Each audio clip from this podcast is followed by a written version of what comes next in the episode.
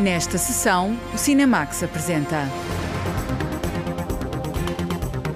Michael Fassbender protagoniza um assassino a soldo no novo thriller de David Fincher.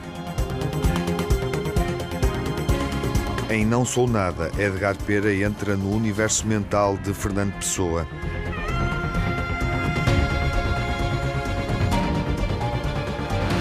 O sucesso do novo filme de Martin Scorsese e também do filme concerto de Taylor Swift nas salas de cinema.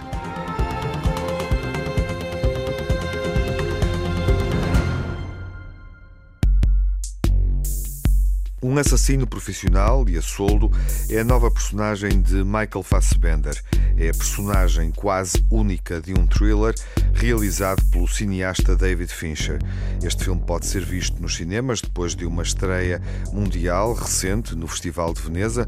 Foi lá que o vimos e também Ouvimos David Fincher. A jornalista Lara Marques Pereira diz-nos como é que ele se baseou numa novela gráfica para traçar o retrato psicológico de um assassino profissional. Um assassino frio, metódico, focado, solitário e ao mesmo tempo a tentar passar despercebido como o mais comum dos homens. Esta é a personagem desempenhada por Michael Fassbender no regresso ao cinema depois de uma ausência de quatro anos, durante a qual se tornou piloto de automóveis. O assassino, retratado em The Killer, tem uma disciplina muito própria que passa por deixar de lado as emoções até ser posto à prova depois de uma missão falhada. I like the idea of an assassin who has to Gosto da ideia de um assassino que, para se diferenciar do que é um assassino em série, tem de criar um código para ele próprio. Um, he, he has to, in some way, create a code for himself. And then I like the idea of that code or the bricks in the wall being dismantled. E eu gosto da ideia deste código, como tijolos numa parede que se começam a desmantelar causa do que ele precisa, por necessidade. Ele diz que tem de ter um plano e nunca desistir desse plano e, no entanto, é forçado a improvisar. Stick to your plan. Trust no one. A maior parte do que sabemos sobre ele é a forma como se movimenta num mundo muito limitado e num mundo muito isolado, mesmo que seja tangencial, como aquele em que nós vivemos. The Killer é uma adaptação ao cinema de uma novela gráfica pela mão de David Fincher, que escreveu o argumento juntamente com Andrew Kevin Walker, cúmplice do realizador em Seven, Os Sete Pecados Mortais. Os dois voltam ao universo do crime, desta vez em torno do perfil de um assassino que vive na sombra e da espera e que tem tanto de sereno como de sombrio. Um personagem perfeito para um ator como Michael Fassbender. Há um aspecto deste personagem em que ele é extremamente sociopata. Como dramatizar isso? Uma das formas que encontramos foi não revelar absolutamente nada sobre ele. Stick to the plan. Forbid empathy. Num filme onde os diálogos são escassos, Fassbender tem a tarefa de passar ao público sensações e pensamentos, enquanto narrador. Entre a ação e a voz está o homem desta história. I, I feel like the schism between his mantra Acho que a cisma entre o pensamento pelo qual ele se rege e o comportamento em que é forçado a ajustar-se é, no final de contas, onde o filme existe e onde o personagem também existe. Confrontado com um percalço, o assassino dá início a uma operação de vingança. Violento e implacável, vai eliminando alvos no seu caminho. I mean, I didn't really think of the movie as an assassin movie. I think of it more as a revenge movie. I was more, more interested in the Acho que o filme não é sobre um assassino, mas sim sobre vingança. Gosto da ideia de alguém que só faz o que faz porque é pago para isso, mas depois aparece um transportador, uma secretária, um advogado, ou seja, os corpos que ele vai deixando para trás não cabem de forma alguma na sua forma de pensamento e no plano que traçou para ele. Fit in any way, shape or form into his mantra, into his, the, the schedule he has for himself. A vingança é o motor do filme que nos coloca frente a frente com um homem que ganha dinheiro a matar, mas que podia ser alguém com quem nos cruzamos todos os dias. Ele não precisava de ser assustador. É o mal de forma mundana. Eu gosto dessa ideia e espero que alguém possa ver o filme e fique muito nervoso com a pessoa que está atrás na fila das compras.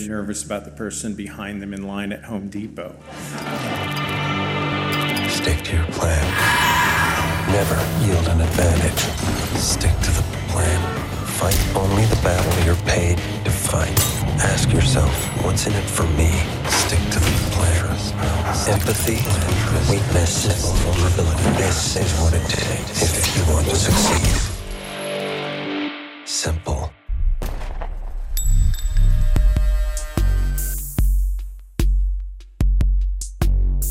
I guess professional athletes go through that. They have their thing that they do, how they prime themselves. And um, and Michael was into this idea and really. Os atletas profissionais têm essa noção da preparação e o Michael também achava que era essa a ideia. Isso ajudou-nos a moldar na totalidade as coisas que ele descrevia que lhe chamavam a atenção. But as the fourth time we we did the voiceover when we recorded in Dublin. Havia um guião, mas quando gravávamos, por exemplo, pela quarta vez, tudo se alterou e ficou moldado para ele. Mas a ideia era, se há alguma coisa em que acreditas, repeti-la é muito mais importante. Espero que as pessoas percebam que, à medida que a repetição continua, cada tijolo que ele coloca na parede começa a cair. Every brick that he's put in this wall begins to crumble. O imprevisto na vida de um assassino resulta numa sucessão de vítimas. David Fincher filma em capítulos que se distribuem conforme os alvos a abater. Num deles, Michael Fassbender cruza-se com alguém semelhante num curto papel entregue à atriz Tilda Swinton. The Killer é uma experiência sem profundidade, com personagens que não se revelam, mas é também um exercício dentro de um género que é muito apreciado por quem gosta de contar histórias no cinema. It's a very compelling, very simple straight line drama. É uma linha dramática, muito convincente e simples. A tarefa que tem nas mãos é identificável, é dramática, é de alto risco e conseguimos processá-la. And, um, and in a lot of ways it's extremely procedural. Uma atividade arriscada, com muito em jogo e pouca margem de manobra. É este o retrato de um assassino, segundo David Fincher, e pode ter semelhanças com a profissão de ser realizador de cinema. I think if there's any similarity between filmmaking and Acho que se há alguma semelhança entre realizar filmes e ser um assassino profissional é o risco de serem elevados. Envolve tecnologia e temos também a chance de filmar ou não. And to have it or not. Don't give a fuck. Michael Fassbender é a cara e o corpo de um assassino e convida-nos a mergulhar na experiência criada por David Fincher para testemunharmos o mundo onde se movimenta o personagem, que é, afinal de contas, o mundo apressado, global, mas também familiar do Google, da Amazon ou do Airbnb. O discurso do assassino é muitas vezes de sátira, acompanhado de uma banda sonora feita com várias canções dos The Smiths, que, segundo o realizador, servem como um calmante. I knew I wanted to use How Soon Is Now, and I knew that that were, and I love the idea of um, that song specifically as a já sabia que queria usar a canção How Soon Is Now e gosto da ideia de essa canção ser uma ferramenta para acalmar a ansiedade dele. Amusing and funny, and I don't think that there's, you know, uh, Gosto que ele tenha uma lista de músicas de meditação. Eu acho que não há nenhum artista que tenha gravado tanta música com tom sarcástico e inteligente ao mesmo tempo. Não sabemos muito sobre quem é o personagem, por isso achei que a lista de música seria divertida e uma forma de o conhecer. A dupla, Trent Reznor e Atticus Ross, dos Nine Inch Nails, compõe pela quinta vez a música de um filme de David Fincher, criando uma atmosfera tensa e sombria, sempre elegante, e à qual se junta o sarcasmo das canções de Morrissey. No final, estamos perante o cinema de David Fincher, capaz de ser crítico, sem perder o humor, violento, mas cativante.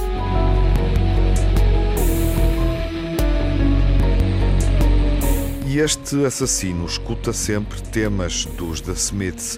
Ao Soon Is Now foi a canção que David Fincher escolheu para apaziguar os momentos de ansiedade do assassino profissional.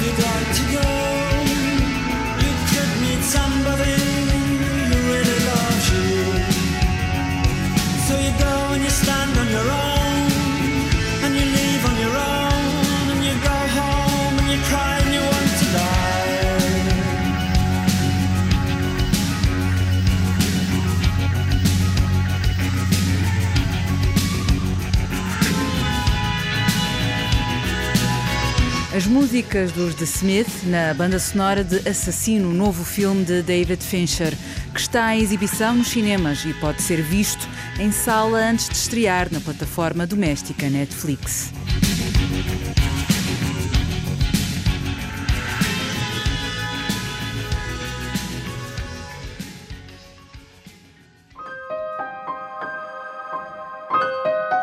Edgar Pera encontra-se com Fernando Pessoa e os heterónimos em Não Sou Nada. É um filme literário de ficção no ar que expande um universo paralelo.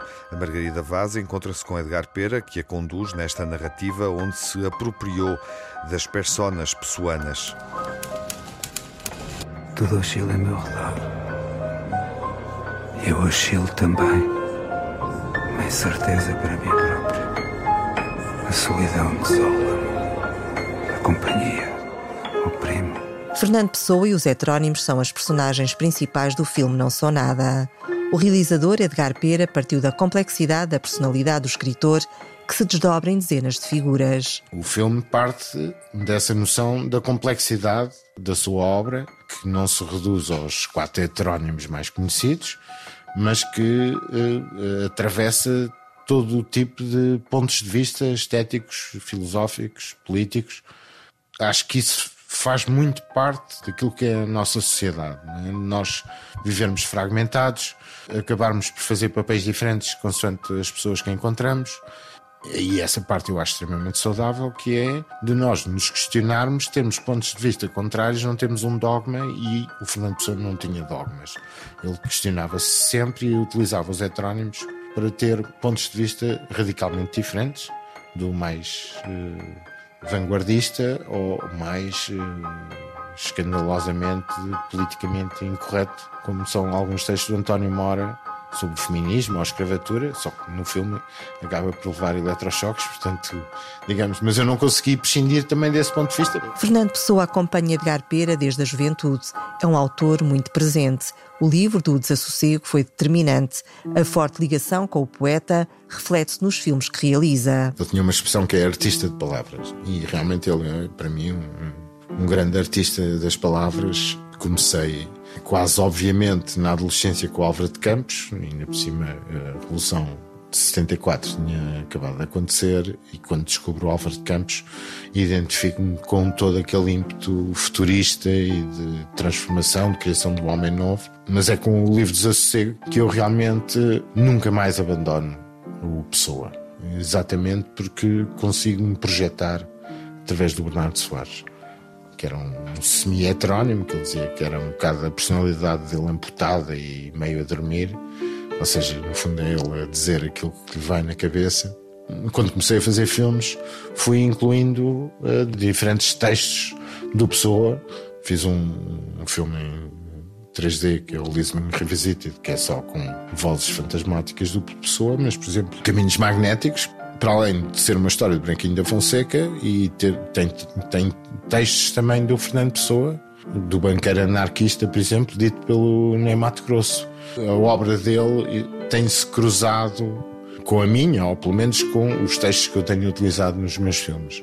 Este filme é aquele em que eu me debrucei sobre a complexidade da sua obra e dos dilemas da sua vida. Em Não Sou Nada, o realizador Edgar Pera entra na cabeça de Fernando Pessoa, povoada de dezenas de heterónimos que vão para além dos mais conhecidos Álvaro de Campos, Ricardo Reis, Barão de Teive, Alberto Caeiro ou Bernardo Soares. O filme está dentro da cabeça do Fernando Pessoa, que por sua vez está dentro da minha cabeça e que por sua vez eu tentei entrar na cabeça do Fernando Pessoa através deste filme. Isto é um, uma espiral de mundos, é? Só que são mundos que de alguma forma se cruzam já há muito tempo, é? Até um filme, como por exemplo, como A Janela, Maria Alva Mix, é um filme cheio de heterónimos, é um filme com imensas personas da mesma e quase que é o, o, a prequela deste. E sendo um filme até se calhar mais próximo da minha vivência, porque é sobre o bairro da Bica, onde eu estava, e sobre uma série de questões. Este filme acaba por ser mais pessoal, exatamente porque eu tentei entrar dentro da cabeça de alguém com a qual me identifico há tanto tempo. É necessário que fale agora do tipo de homem que eu sou. A rodagem de Não Sou Nada foi na antiga fábrica do Rivizela, em Vila das Aves, no Conselho de Santo Tirso, um local onde o realizador Edgar Pera imaginou um clube onde cada heterónimo tem uma tarefa sob a orientação de Fernando Pessoa. O próprio cineasta dá voz a uma dessas personagens. Nothingness Club tem três secções, digamos assim. Uma onde estão as editoras internacionais, todos os projetos literários do Pessoa, do Orfeu, de, enfim, da Ibis. Eles servem sempre a criar projetos. E depois do outro lado é realmente o clube, onde eles convivem, até jogam matraquilhos e tudo, e no fim desse clube há a Etche Film, onde são vistos os filmes que estão a ser montados, até aos filmes estereoscópicos do Marvel Kiss, que é o meu heterónimo, que eu só apareço de costas, mas a minha voz vai aparecendo ao longo do filme, é logo a primeira, aliás. A primeira frase, não querer é poder, é minha, é minha, é de Marvel Kiss, diferente. Citando o realizador norte-americano Quentin Tarantino, o realizador português Edgar Pera segue a construção de uma linha temporal diferente para Fernando Pessoa, materializando os heterónimos. Uma das coisas mais interessantes que eu acho aos filmes do Tarantino é a capacidade de criar outras linhas temporais. E este filme é uma linha temporal do Pessoa diferente da linha que existiu, em que ele consegue materializar os seus heterónimos e pô-los a trabalhar. Ele atribui constantemente tarefas a diferentes heterónimos e passou muito tempo também a tentar arranjar dinheiro e a criar empresas, tais como a Etche Film, que era uma produtora de cinema que, que acaba por existir no Não Sou Nada, em que o Álvaro de Campos é um, um cineasta. Título de curiosidade, eu só tive ideia de eu ser cineasta porque volta e meia, o Pessoa diz que o Álvaro de Campos está a preparar um novo filme. Só que um novo filme é uma nova narrativa. Aproveitei isso para fazer do Álvaro de Campos cineasta e ele ter uma produtora de cinema. É aquele espaço utópico em que o Pessoa conseguiu concretizar as coisas e não é só passado 100 anos que aparece a cara dele num cartão multibanco. É, ele tem um Nobel, ele tem uma vida que era a vida que ele almejava. Com este filme quis oferecer esse mundo, não é?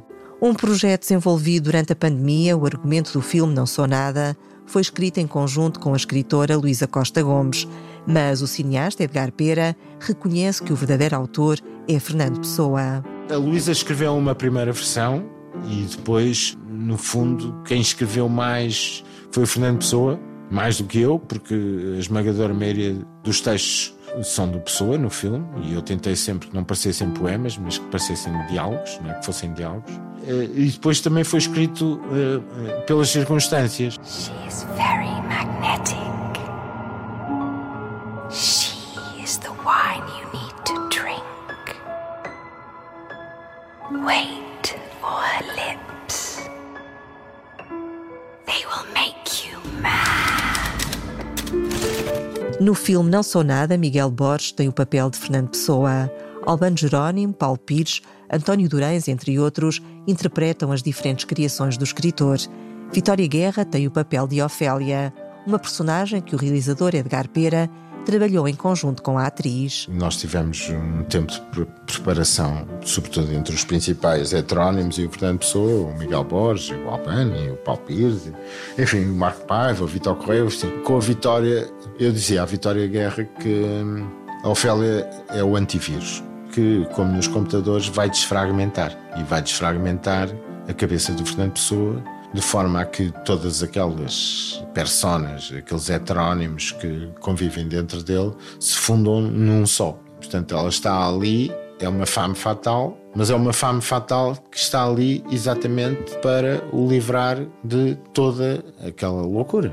Em analogia às charadas que Fernando Pessoa gostava, o filme Não Sou Nada é um cine-enigma para Edgar Pera. O cine-enigma também, não só é o próprio filme, como é o próprio pessoa, enquanto máscara, atrás de máscara, atrás de máscara, eh, e eh, no meio de todas aquelas máscaras, eh, qual é que é o verdadeiro pessoa que, que, o filme traz é exatamente um ir destapando máscaras e depois destapando com outras, mas no fundo dar a perceber o pessoa, acho que passa sempre por aí, não é? Por não revelar tudo, por deixar um mistério, mas por ao mesmo tempo fazer com que as pessoas compreendam que esse mistério é composto de elementos altamente criativos e, e, que ainda hoje são extremamente relevantes para o nosso pensamento sobre a sociedade e sobre Portugal e, e sobre nós próprios enquanto pessoas. Como admirador de Fernando Pessoa, se não sou nada a despertar o interesse pelo escritor, para Edgar Pera está cumprido o objetivo do filme. No fundo, no fundo, aquilo que eu me preocupo sempre é eu escrevo uma nota de intenções sobre o filme e digo sempre a mesma coisa e atenção, este guião que vou apresentar é um ponto de partida. Mas aquilo que eu quero fazer é o que está na nota de intenções. E o que estava na nota de intenções foi o que ficou no filme. Esses mundos dentro dos mundos e essa vontade de criar uma ponte com o espectador de forma a que ele fique mais curioso por conhecer a obra do Pessoa. E é isso que tem acontecido. Houve uma senhora em Matera, no Festival de Itália, que disse-me assim: Ai, de repente eu saí da minha cadeira, entrei dentro do filme, entrei dentro da cabeça do Fernando Pessoa, entrei dentro da tua cabeça fiquei lá e fiquei cheio de vontade depois de ler Pessoa. E não posso ficar mais feliz porque este é daqueles filmes que me transcende, não só a mim, mas de todas as pessoas que fizeram o filme, porque se trata realmente de algo, não tendo os sonhos todos do mundo, tem muitos sonhos do mundo. Não Sou Nada é uma homenagem de Edgar Pera à obra do poeta e escritor Fernando Pessoa. O filme Não Sou Nada é um cine-enigma, foi feito para que todos aqueles, e neste caso os ouvintes da Antena 1, para descobrir Pessoa, mesmo para aqueles que julgam que já conhecem. E é um filme pensado para ser visto numa sala de cinema, pela forma como os textos são ditos, que as frases do Pessoa viajam também, e o que eu queria mesmo era que as pessoas pudessem viajar pelas palavras dele. Eu ser só e ser só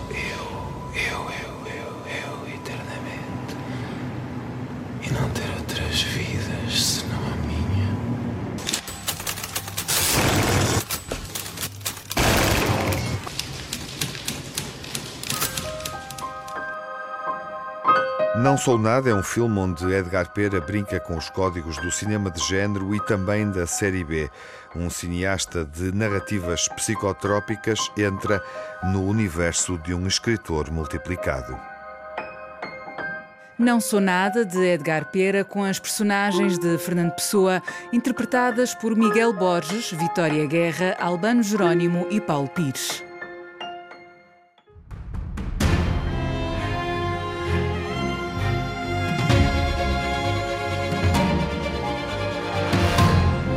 A sessão do Cinemax continua a focar dois sucessos nos cinemas portugueses e também nos cinemas internacionais.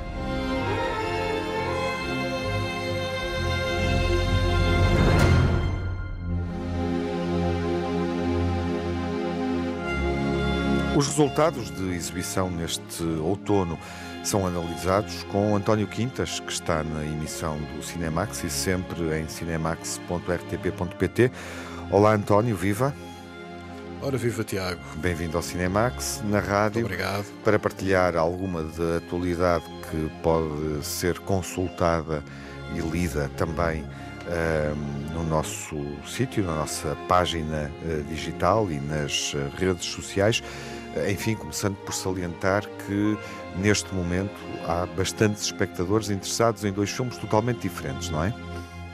Sim, totalmente diferentes. Um, uh, tecnicamente, nem sequer se pode chamar um filme, uh, mas a verdade é que estão dois filmes a despertar o interesse do público uh, neste regresso, depois de, do verão, neste início de outono, quando o tempo começa a arrefecer. Um, temos aqui dois filmes que a disputar o interesse e o box office, os números do box office, quer a nível mundial, quer aqui nas salas portuguesas. Estamos a falar do novo de Martin Scorsese sobre o genocídio da, da nação Osage nos Estados Unidos e também do concerto de Taylor Swift que no próximo ano vai poder ser visto e acompanhado ao vivo no Estádio da Luz uh, em Lisboa. Bom, a atualidade do cinema tem sido determinada pela greve dos argumentistas e dos atores, greves em tempos, ritmos diferentes nesta, uh, nesta altura, não é? Sim, por um lado, os argumentistas já conseguiram resolver a situação, já resolveram o lado deles da greve. Uh, fica pendente ainda uh, este imbróglio de, dos atores com os estúdios. Uh, não está ainda resolvida esta parte da greve. houve uma uma sugestão por parte de um grupo de grandes estrelas, das maiores estrelas de Hollywood, eh, encabeçadas pelo George Clooney. Sugeriram que talvez pudessem colaborar com eh, deixando, aumentando os seus pagamentos para o sindicato. A presidente da SAG-AFTRA, do Sindicato dos Atores, a Fran Dreschner, eh, colocou dúvidas bastante fortes relativamente a esse plano. Aparentemente, a nível legal, não será possível. Não será então desta vez que se resolvem as diferenças entre atores e estúdios. As eh, conversações serão retomadas esta semana. Veremos como evoluem. Uhum. Ficamos então a aguardar. Uh, enfim, é oportuno já agora partilhar com os nossos espectadores que podem uh, assistir primeiro a uma das antestreias uh, aguardadas nesta altura do ano. Uh, estamos a oferecer convites duplos para uh, o filme que abriu o Festival de Cannes em maio passado. Exatamente. O filme realizado pela francesa Mai Wen, uhum. com Johnny Depp no papel do rei francês Luís XV. Um, Jeanne du Barry, a favorita do rei, estreia na próxima semana. Esta semana ainda uh, podem participar uh, no Passatempo. Vamos oferecer convites para as antestreias em Lisboa e no Porto, uhum. um, que poderão ser vistos uh, na próxima semana. o filme estreia a 1 de novembro. Uhum. É uma chamada de atenção para quem nos escuta na rádio em cinemax.rtp.pt a oferta de convites duplos para as antestreias de Jeanne de Barry, a favorita do rei, que marca, de certa forma, o regresso de Johnny Depp a um papel de corpo inteiro, eh, depois das dificuldades que, que viveu, obviamente, durante o processo judicial recente e que é do conhecimento do público e que lhe custou, eh, de certa forma, um congelamento, digamos assim, do percurso cinematográfico, um período em que o ator eh, não teve tantas oportunidades ou papéis disponíveis para ser visto nos cinemas. Olhando de novo, António, e antes de falarmos de Taylor Swift e de Martin Scorsese, para a presença do público nas salas de cinema e concretamente em Portugal, vale a pena perceber um, como é que o público reagiu a três propostas recentes nesta rentrée de cinema, três propostas eh, nacionais. A Sibila, que marcou o encerramento das comemorações do centenário do nascimento da escritora Agostina Bessa Luís, mais recentemente uma comédia, Bela América, de António Ferreira, e também Pátria, de Bruno Gascon, filme de resto estreado na semana passada. Estamos a falar de filmes que, enfim, eh, levaram aos cinemas eh, cerca de 5 mil espectadores, arredondando, com resultados diferentes, não é? Sim, bastante diferentes. O mais o mais forte a nível de resultados acaba por ser a Sibila, de Eduardo Perito. Neste momento segue com um pouco mais de 3.300 espectadores em 11 dias nas salas. A Pátria eh, de Bruno Gascon eh, passou mais despercebido. Neste primeiro fim de semana não passou dos 714 espectadores. A Comédia Bela América teve uma carreira ainda mais curta e neste momento não aparece sequer nos, nos 40 uh, filmes com, que, que, fazem parte do top de, de, nacional de, enviado semanalmente pelo ICA. Portanto, o Instituto carreira de bastante... Cinema e Audiovisual. Exatamente. Um, ou seja, acaba por ser um, uma outra comédia, O Colar de São Cajó, que ainda está uh, em cartaz e que até este momento é o filme português mais visto este ano, uhum. uh, com 117 mil bilhetes vendidos, uhum. já, já para lá disso, um, e que se sobrepôs um pouco a, tudo, a todas as estreias, um, embora a Sibila, dos que estão em, ainda em sala, acaba por ser aquele que está com, com, mais, com mais público. É uma questão que seguramente vai merecer reflexão nos próximos meses, à medida que os resultados, enfim, se forem acumulando, que é um momento em que há um desencontro, digamos assim, do público com o cinema nacional, correto? Sim, um desencontro bastante forte. Uhum. Eh, não está a correr como, tão bem como noutros anos. Eh, há alguma grande dificuldade. Há falhas também na promoção e no lançamento dos filmes. Eh, alguns não estão a ter a atenção que se calhar mereciam. O Pátria passou quase despercebido antes da estreia.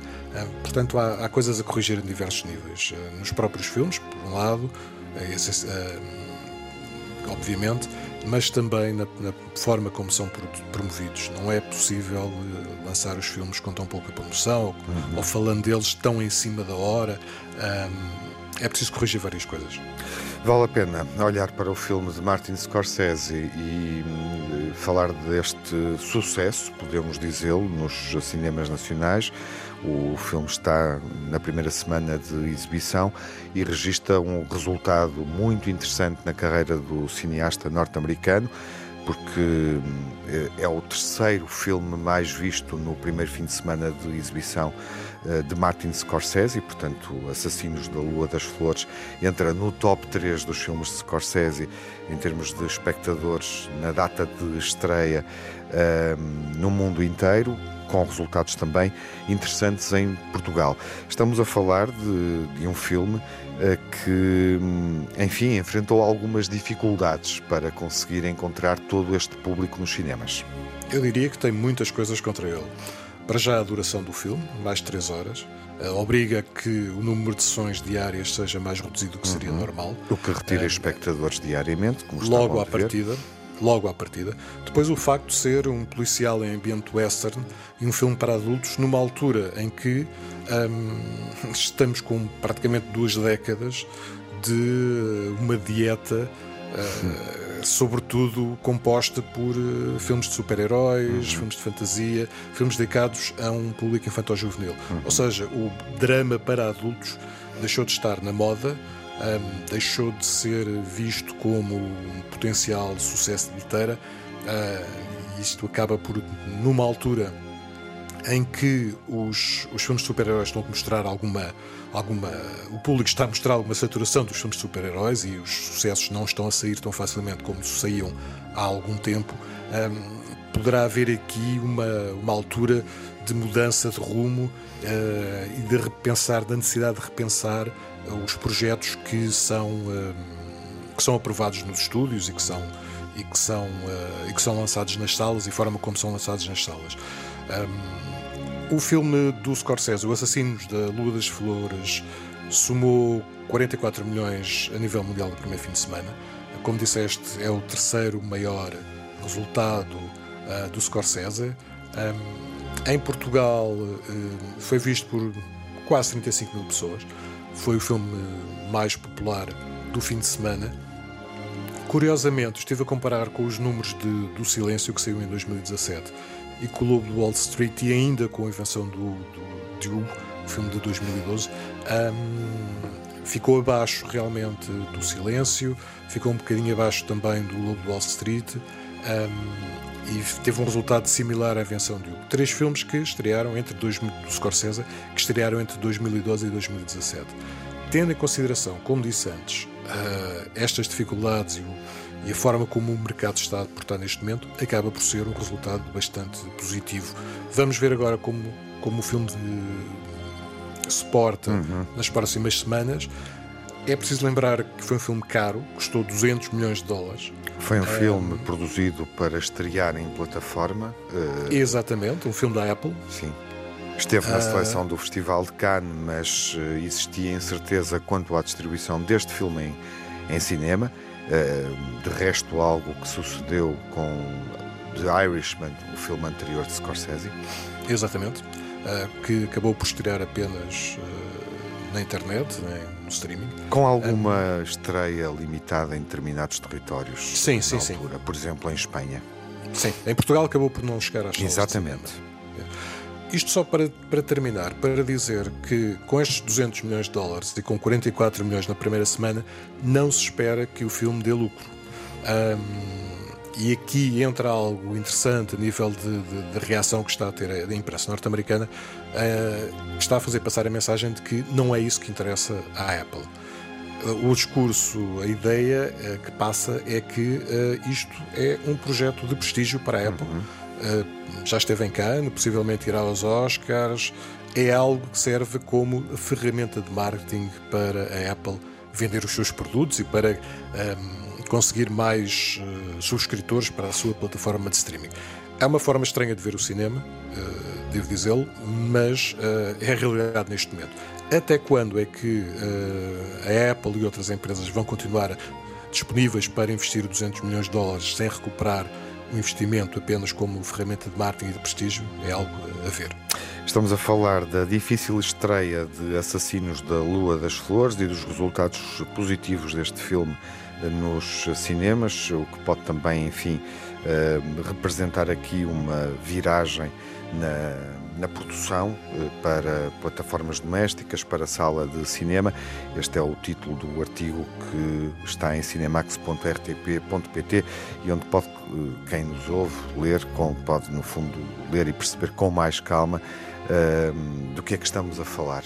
Algo completamente diferente, lá está, uh, algo direcionado para um público muito mais novo. Uh, é o concerto da turnê de Taylor Swift. De Era Tour, que está a ser visto nos, eh, nos cinemas e também está a ser um sucesso.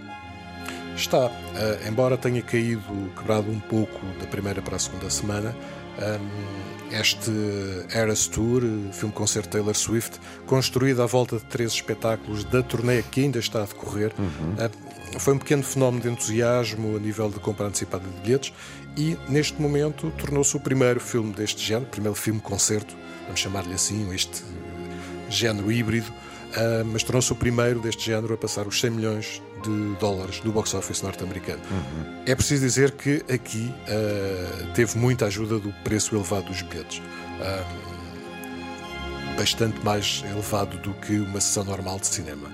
Mas o resultado está aí: 100 milhões de dólares em box office na América para o filme-concerto da Taylor Swift. E, e, um resultado que é marcante para Taylor Swift. Ela faz história, obviamente, com esta turnê nas salas de cinema.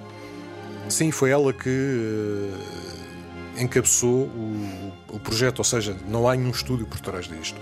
Isto é algo, é um, é, é um projeto 100% Taylor Swift. Uh, não houve aqui intermediários. Um, até que ponto é que isto poderá ser reproduzido por outros, por outros um, artistas uh, noutras alturas? É algo também que, que estaremos aqui para ver. Uhum. António, obrigado. Uh, e portanto, resta-nos uh, terminar com Taylor Swift, não é? Exatamente. Faz todo sentido. Faz todo o sentido. Uh, ela que se torna numa estrela de outra dimensão, numa cantora, de resto, eh, enfim, a colocar aqui uma fasquia muito alta uh, em função deste, deste sucesso. e o que vamos ouvir é o Anti-Hero da Taylor Swift, que é a canção principal de Midnight, o álbum mais recente da cantora.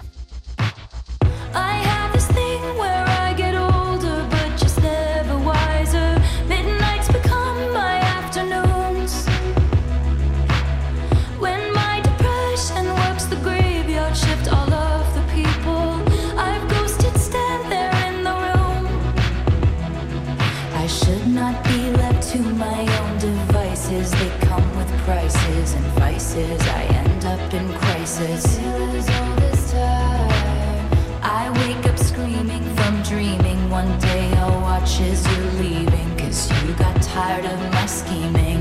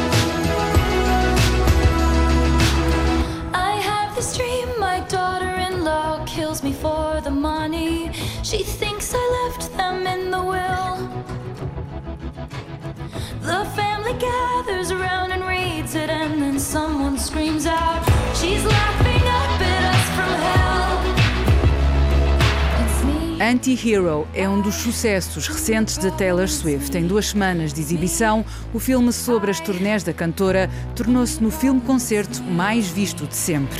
Hi. Everybody agrees, everybody agrees.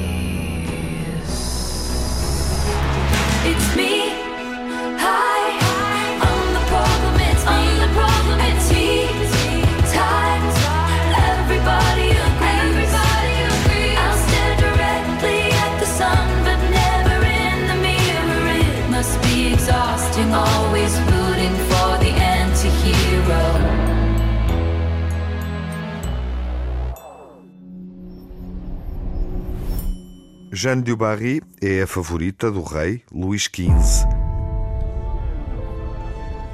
Et voici Jeanne Vaubernier, dite l'ange. Un ange tombé du ciel. Je vous attendais, moi?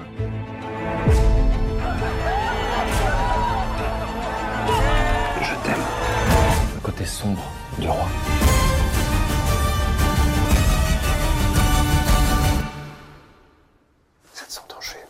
Jeanne du Barry, o novo filme de Mai Wen, com Johnny Depp, vai estar em destaque na próxima sessão, quando estrear nos cinemas nacionais. Até lá, fiquem bem, saúde. No Cinemax correm os créditos finais. Edição e coordenação de Tiago Alves, com Lara Marques Pereira e Margarida Vaz. Sonorização de Rui Fonseca. Pós-produção de Edgar Barbosa.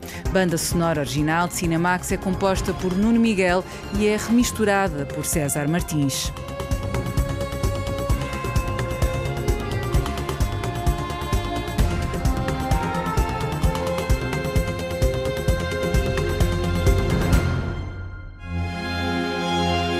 Cinemax é um canal de cinema em português, com sessões de curtas-metragens na RTP2 toda a atualidade na página digital cinemax.rtp.pt e também nas redes sociais. Pode seguir-nos no Instagram, no Facebook ou no X.